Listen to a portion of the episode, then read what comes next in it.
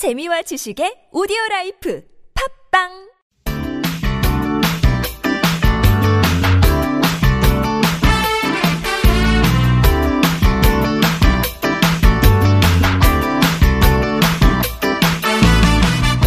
인터넷을 떠다니는 수많은 정보들 속에서 세상 돌아가는 이야기를 살펴봅니다. 전민기의 트렌드 세상 빅커뮤니케이션 전민기 팀장님 모셨습니다. 안녕하세요. 네, 반갑습니다. 전민기입니다. 날씨가 오락가락하는 것 같아요. 네. 그래도 요즘 좀 나들이 하기에는 괜찮지 않은가 싶어요. 많이들 나가시더라고요. 근데 낮에 음. 지난주 이번 주죠. 지난 주말부터 한 광주가 33도까지 올라갔었잖아요. 정말 네. 이건 너무한 거 아닙니까? 지금 5월 중순인데 그러니까요. 그 오전엔 또 약간 일교차가 커가지고 음. 감기 걸린 분들 상당히 많더라고요. 너무 많아요. 네. 그리고 이번 감기가 되게 오래 갔더라고요. 아 맞습니다. 조심하셔야 됩니다. 네. 어쨌든 날씨는 낮에는 정말 화창합니다. 어디 놀러 갈 계획 없으세요? 어, 아직은 없어요. 저는 지난주 다녀왔어요. 어디요? 저기 홍천, 강원도. 어, 네. 어때요? 뭐 어디든 나가면 좋더라고요. 사람 많습니까? 사람이 뭐 그- 그게 이제 어버이날 뭐 이런 거 연휴 끼고 난 다음 주여서 그런지 아. 그렇게 많지는 않았어요. 예. 어버이날 그 전 주말이 네. 어마어마하게 맞아요. 진짜 이동하셨거든요. 그래서 차도 그렇게 안 막히고 수월하게 아니 다녀왔습니다. 딱 좋을 때 다녀오셨네요. 오늘은 어떤 이야기 준비하셨어요? 파이어족, 파이어족이라는 신조어에 FIRE. 대해서 예, 이야기 해볼까 합니다. FIRE. 네. 파이어족? 이건 네. 뭘까요? 그러니까 한마디로 미국의 신 자린고비들인데 영어로 F-I-R-E 이게 이제 앞 글자를 딴 거예요. Financial Independence Retire Early. 그러니까 경제적으로 독립하고 어, 은퇴를 빠르게 한다. 어, 되게 반전의 의미가 붙어 있네요. 저는 파이어 해가지고 뭐 열성적인 사람들, 뭐 어. 불 같은 사람들 이런 뭐거 불타오르는 예상했거든요. 그런 네. 거 생각하셨군요. 음, 예. 아니네요. 전혀 다른 의미였네요. 그러니까 한마디로 뭐 우리식으로 표현을 한다면 음. 자린고비 맞아요. 음. 그래서 이제 요즘엔 짠테크라든지 통장 쪼개기 저 우리 젊은이들 중에서도 좀 아끼려는 분들도 많이 있어요. 네. 욜로처럼 막 쓰려는 분들도 계시고. 음. 근데 이제 이게 미국에서는 최근에 아까 말씀드린 대로 파이어족 열풍이 불고 있습니다. 그러니까 아끼고 절약하는데 은퇴를 빨리 하겠다는 거예요. 돈을 그러니까 한 40대까지 바짝 벌고서 음. 평소에 정말 아낀 다음에 네. 그돈 가지고 은퇴해 가지고 또 역시나 아끼면서 스트레스 안 받고 네. 좀 나로서 음. 이렇게 살아가고 싶다 이런 운동입니다. 아, 그러니까 현명하네요. 현명한 건가? 전, 저는. 현명한 것 같아요. 네. 동참하고 싶네요. 그러니까 뭐 평생 일해도 사실은 이게 나를 위한 일인가 싶기도 하고 음. 이 그냥 전전긍긍하면서 한 달 한 달 살아가는 사람들이 많잖아요. 네. 그러니까 이거를 빨리 좀 끝내고 싶다 음. 이런 분들이 이제 어 파이어 운동에 동참하고 있는 겁니다. 그러니까 자발적으로 조기 은퇴를 선택하겠다 네. 그런 건데 그렇죠. 근데 사실 이게 쉬어 보면 한 일주일만 넘게 쉬어도 일하고 싶거든요. 맞아요. 근데 맞아요. 요즘 청년들은 안 그런 걸까요? 그게 이제 아직 이게 우리나라에도 이 파이어족들이 막 생겨나는 건 아니고요. 지금 미국에서 워낙 이슈가 되다 보니까 조금 우리 어 국민들도 우리 젊은이들도 SNS 통해서 조금씩 이 이야기를 이제 하기 시작하는데 음. 어쨌든 이 이야기가 통하는 게 그 안에 어떤 공감대가 있기 때문이에요. 그래서 이 파이어족들은 미국에서 어떤 사람들이냐면 2030인데 또 능력이 있는 사람들이에요.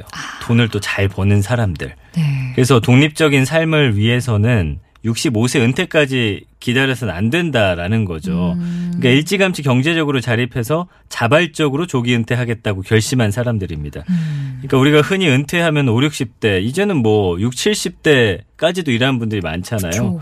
이 사람들은 30대 후반, 늦어도 40대 초반은 은퇴한다는 목표 세우고서 은퇴 후에 긴 삶에 대비해서 아주 극단적인 절약 생활을 실천하는 사람들이에요.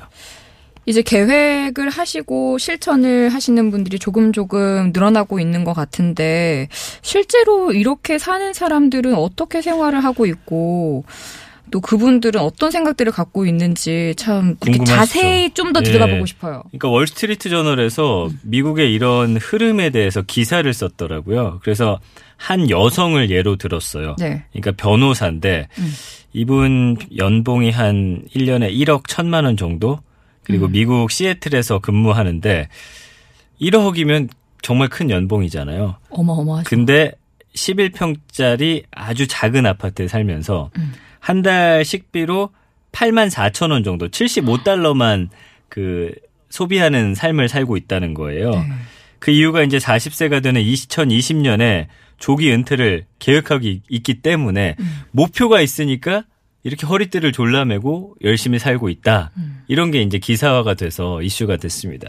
근데 이거 쉽지 않겠네요. 왜냐면 1년에 1억 버는 것도 쉽지 않고 한 달에 식비로 8만 4천 원 쓰는 것도 말이 안 되잖아요. 그렇죠? 예. 이거는 조금 불가능에 가깝지 않나라는 생각이 드네요. 상대적 박탈감 느끼는데요. 네, 이 여성은 어떻게 하냐면은 생활비 악착같이 아끼기 위해서 먹거리를 스스로 집에서 재배를 합니다. 뭐 우리식으로 한다면은 콩나물 발코니에다가 검은 천 씌워놓고 네, 그다음에 상추, 어, 오이 심고 네. 방울토마토 재배하고 예. 그러니까 아주 작은 집에 살면서 차도 있지만 정말 오래된 차, 싸게 산 차. 필요할 때만 쓰고 그렇죠. 그러면서 소득의 많게는 70%까지를 저축하는 게 이 사람의 목표인 거예요. 아, 그리고 이게- 뭐 그렇죠. 70%. 그 이것뿐만 아니라 이제 뭐 뭘 꼭 사야 한다고 한다면 떨이 제품이라든지 음. 예, 흔히 이제 마트 같은 데 가면은 이제 문 닫기 전에 갑자기 싸게 파는 것들 네네. 그리고 요즘에는 그런 것만 모아서 파는 데가 있어요. 캔이 찌그러져 있거나 약간 어 외관이 상해 가지고 또 싸게 음. 파는 것들 그런 데만 이제 찾아다니는 거고요. 웬만한 거를 이제 걸어 다니고 그 다음에 그 동영상 서비스 있잖아요. 네. 그러니까 그 돈을 내지 않고 친구한테 하나 달라고 하는 겁니다. 한 사람이 가입하면 세 개 아이디까지 틀 수 있거든요. 세계 기기까지. 아, 세계 기기까지. 그러니까 그걸로 이제 TV도 보고, 그 다음에 여행도 이제 카드 포인트 쌓아뒀던 걸로 뭐 간다든지, 뭐 어쨌든 아낄 수 있는 이런 최대한의 방법들을 끌어 모아서 생활을 하는 거죠. 이 정말 갈리겠어요. 아유, 나는 그렇게 못해. 그냥 욜로족으로 살련다. 어. 그렇게 하시는 분들 계실 것 같고, 그래. 뭐 잠깐 한 10년 동안 바짝 내가 아주 그냥 알뜰하게 살아가지고, 그 다음에는 평, 편하게 팽팽 놀련다 하는 사람들도 있을 것 같은데, 네. 이게 정말 쉽지 않은 게 수입의 70%를 저축하는 거. 음. 그리고 나머지 생활은 거의 뭐 이렇게 표현해도 될까? 빌붙다시피 해서 사는 거. 어떤 베품이 없을 거 아니에요. 뭐 친구들한테 밥을 산다거나 뭐 원체 어, 뭐 서양에서는 것 더치페이. 뭐 이런 네. 게 그렇지만 이, 이- 이 거 전 안 할래요. 어, 저도 사실은 힘들겠다는 생각은 했어요. 이게 근데 얼마나 모으면 그럼 끝나는 거예요, 이 생활이? 이거는 이제 각자가 기준을 정하기 나름인데 미국에 사는 사람들 보니까 목표 자금이 한 100만 달러, 우리 돈으로 따지면 약 11억 2,500만 원 정도인 거예요. 그러니까 한 달 월급에서 70%씩 모으면 그래도 한 10년, 15년, 20년 열심히 일하면 이 정도 돈은 모을 수 있다는 거죠. 그러니까 이거를 은행에다가 넣어놓던지 미국은 그래도 저기 이자율이 한 5에서 6% 정도 수익이 나니까 요걸로 이제 생활을 하겠다라는 분들 네. 뭐 어쨌든 이런 소비 생활에 따른 스트레스에서 좀 벗어나고자 어, 합니다. 그래서 그 돈 조금씩 받고 거기다가 뭐 나중에 뭐 연금 같은 것도 받게 되겠죠. 60세가 넘어가면 뭐 이렇게 저렇게 하면은 그냥 살 수 있다는 거예요. 이분들 주장은. 근데 11억 원 정도로 10억 원에서 11억 원 정도로 거의 뭐 40대 조기 은퇴한다고 치면 40에 조기 은퇴한다고 치면은 50, 60, 70 짧게는 30년, 길게는 4, 50년까지 살아야 되는데 그렇죠. 이거 사실 은퇴하고도 짠돌이 짠순이로 살아야 될 가능성이 농후하지 않나요? 무조건이에요. 100%. 그러니까 이 사람들 고학력 고소득 전문직 일하다가 구두쇠 생활은 은퇴 후에도 이제 계속 해야 되는 겁니다. 실제로 조기 은퇴한 사람들 경우 보니까 미국은 사실 의료비가 비싸잖아요. 네. 이 비싼 의료보험 가입하는 대신에 뭐 예를 들면 폴란드 같은 곳들이 이 싸대요. 의료비가. 어, 네. 그러니까 이런 데 가서 치아해 넣고 뭐 스케일링도 받고 자녀 같은 경우는 무조건 공립학교에 보내는 이런 삶을 살겠다는 거죠. 그래요. 뭐 본인들의 선택이니까요. 그럼요. 예. 이 파이어족들이 말하는 조기 은퇴 노하우 같은 거 있을까요? 근데 참 생각해봤더니 이거 대답하기 전에 우리도 약간 네. 귀농하신다든지 네. 서울의 팍팍한 삶에 너무 지겨워가지고 음. 떠나시는 분들 계세요. 많죠. 약간 지방으로. 근데 이거는 떠나진 않지만 도심에서 뭐 그런 생활을 하는 것과 비슷한 거거든요. 음. 근데 여기 노하우가 뭐냐면 고민하고 또 고민하라예요. 그러니까 아. 단순히 현재 직업이 싫다, 내가 스트레스 받는다라는 이유로 음. 파이어족이 되고자 하는 거는 굉장히 위험하다는 겁니다. 아, 그러니까 본인이 은퇴 후에 원하는 자신의 모습을 좀 구체적으로 그려야 되고 목표 금액을 제대로 세우는데 이게 현재뿐만 아니라 나이가 들수록 추가로 발생하는 비용까지 철저하게 계산을 해야 된다는 거예요. 한 달에 얼마고 내가 만약에 몇 살 때 아프게 되면 이런 비용들까지 아주 세세하게 네. 그래야지만 여기서 삐끗하는 음. 삶이 없다는 거죠. 그리고 어 저축보다 빚 청산이 먼저라는 거죠. 그러니까 빚 당연히 없어야 되는 음. 그쵸. 것이고요. 예. 그리고 어 조기 은퇴자들이 좋아하는 가장 중요한 건 짠내 나는 생활을 두려워해서는 안 된다. 음. 다른 사람의 시선과 이목 신경 쓰지 말고 내 마음의 평안, 예, inner peace. 음, inner 지난주에 소개해드렸잖아요. 네. 그래서 매년 가던 여행도 뭐 3, 4년에 한 번 정도로 줄이고 자동차는 10년은 기본이고 음. 그다음에 가전제품도 큰 고장이 없는 한 3, 40년은 쓰게 되는 것이고 음. 조기 은퇴에도 검소한 생활은 당연히 필수 덕목이 돼야 됩니다.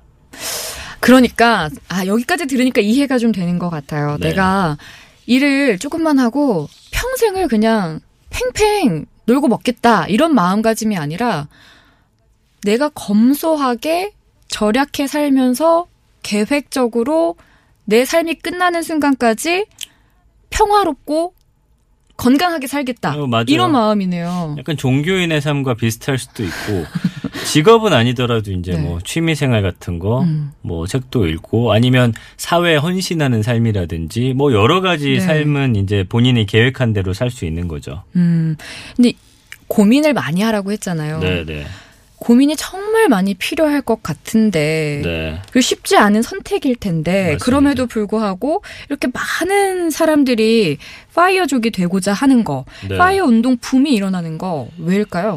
이게 이제 미국 신문 언론에서는 이렇게 분석했더라고요. 우리 청년들 이야기할 때랑 비슷해요. 성취감을 주지 못하는 직장에 대한 불만, 전통적인 사회보장제도의 붕괴, 불황 속에서 보다 안정된 삶에 대한 열망, 이세 가지 때문이다. 그러니까 부모 세대가 65세 준비 없이 은퇴한 다음에 그 이후에도 정말 힘겹게 살아가는 모습을 본 젊은이들이 네. 파이어 운동의 주축이 되고 있다는 거고요. 미국에서는 실제로 1990년대 처음 등장했어요. 2008년에 글로벌 금융위기 때 이런 사람들이 많이 생겨난 거예요. 정말 열심히 일했는데 이렇게 경제가 한번 휘청하면 네. 내 삶은 나락으로 떨어지는구나. 그러니까 그럴 바에는 확 모아놓고 검소하게 살면서 이런 위기가 오더라도 나는 그냥 내 어떤 생활 패턴대로 살아가겠다는 거거든요. 아 이게 급작스럽게 요즘 생겨난 게 아니라 꽤 예전부터 이렇게 서서히 등장을 맞습니다. 했던 거네요. 그 어쨌든 우리나라도 지금 짠테크 조기 은퇴, 뭐 노후 대비 소비 스트레스, 젊은 세대들 사이 큰 이슈이기 때문에 전 세계 젊은이들이 고민하는 게 현재 비슷하구나 알 수가 있는 대목이죠. 씁쓸하네요. 이게 성취감을 주지 못하는 직장에 대한 불만. 에이, 젊은 분들은 많이 공감할 것 같아요. 맞습니다. 이 파이어족에 대한 빅데이터 반응도 살펴볼까요? 우리나라에서는 작년 9월에 처음 파이어족이란 단어가 인터넷에 동, 등장을 했어요. 이후에 한 1,500여 건 정도 언급됐는데 아직은 정말 낯선 개념입니다. 네. 연관어 1위가 은퇴고 그다음 저축이고 미국의 이제 사례가 많이 돌다 보니까 미국이란 단어 그다음에 짠테크 목표, 소비, 욜로족 이런 단어들 함께 보이고요. 감성어 긍부정 비율 보면 56.2 대 13%예요. 음. 그럼에도 불구하고 이런 걸 좀 긍정적으로 보는 사람들이 그러네요. 많다는 거예요. 가능하다, 젊다, 꿈꾸다, 어, 좋다, 즐기다, 유행하다, 절약하다, 올바르다. 그러니까 젊은이들의 이런 모습들 좀 지지하고 나도 해보고 싶다. 마음은 어쨌든 앞선 분들이 계십니다. 그렇지만 부정 감성어는 늦다. 벌써 늦었다는 거고요. 힘들다, 싫다, 스트레스, 지루하다. 아, 삶이 재미없을 것 같다. 이런 반응들도 많이 있습니다.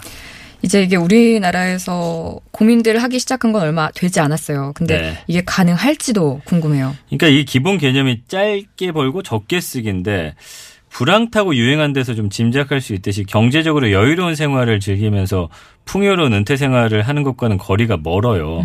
그리고 젊을 때 아껴 쓰는 생활을 퇴사 후에도 유지하는 게 핵심인데 이게 사실은 요즘 한국 젊은 세대들이 젊을 때 조금이라도 아끼고 저축하자 이런 운동이 조금씩 한쪽 구석에서 일어나고 있기 때문에 이런 건 일맥상통해요.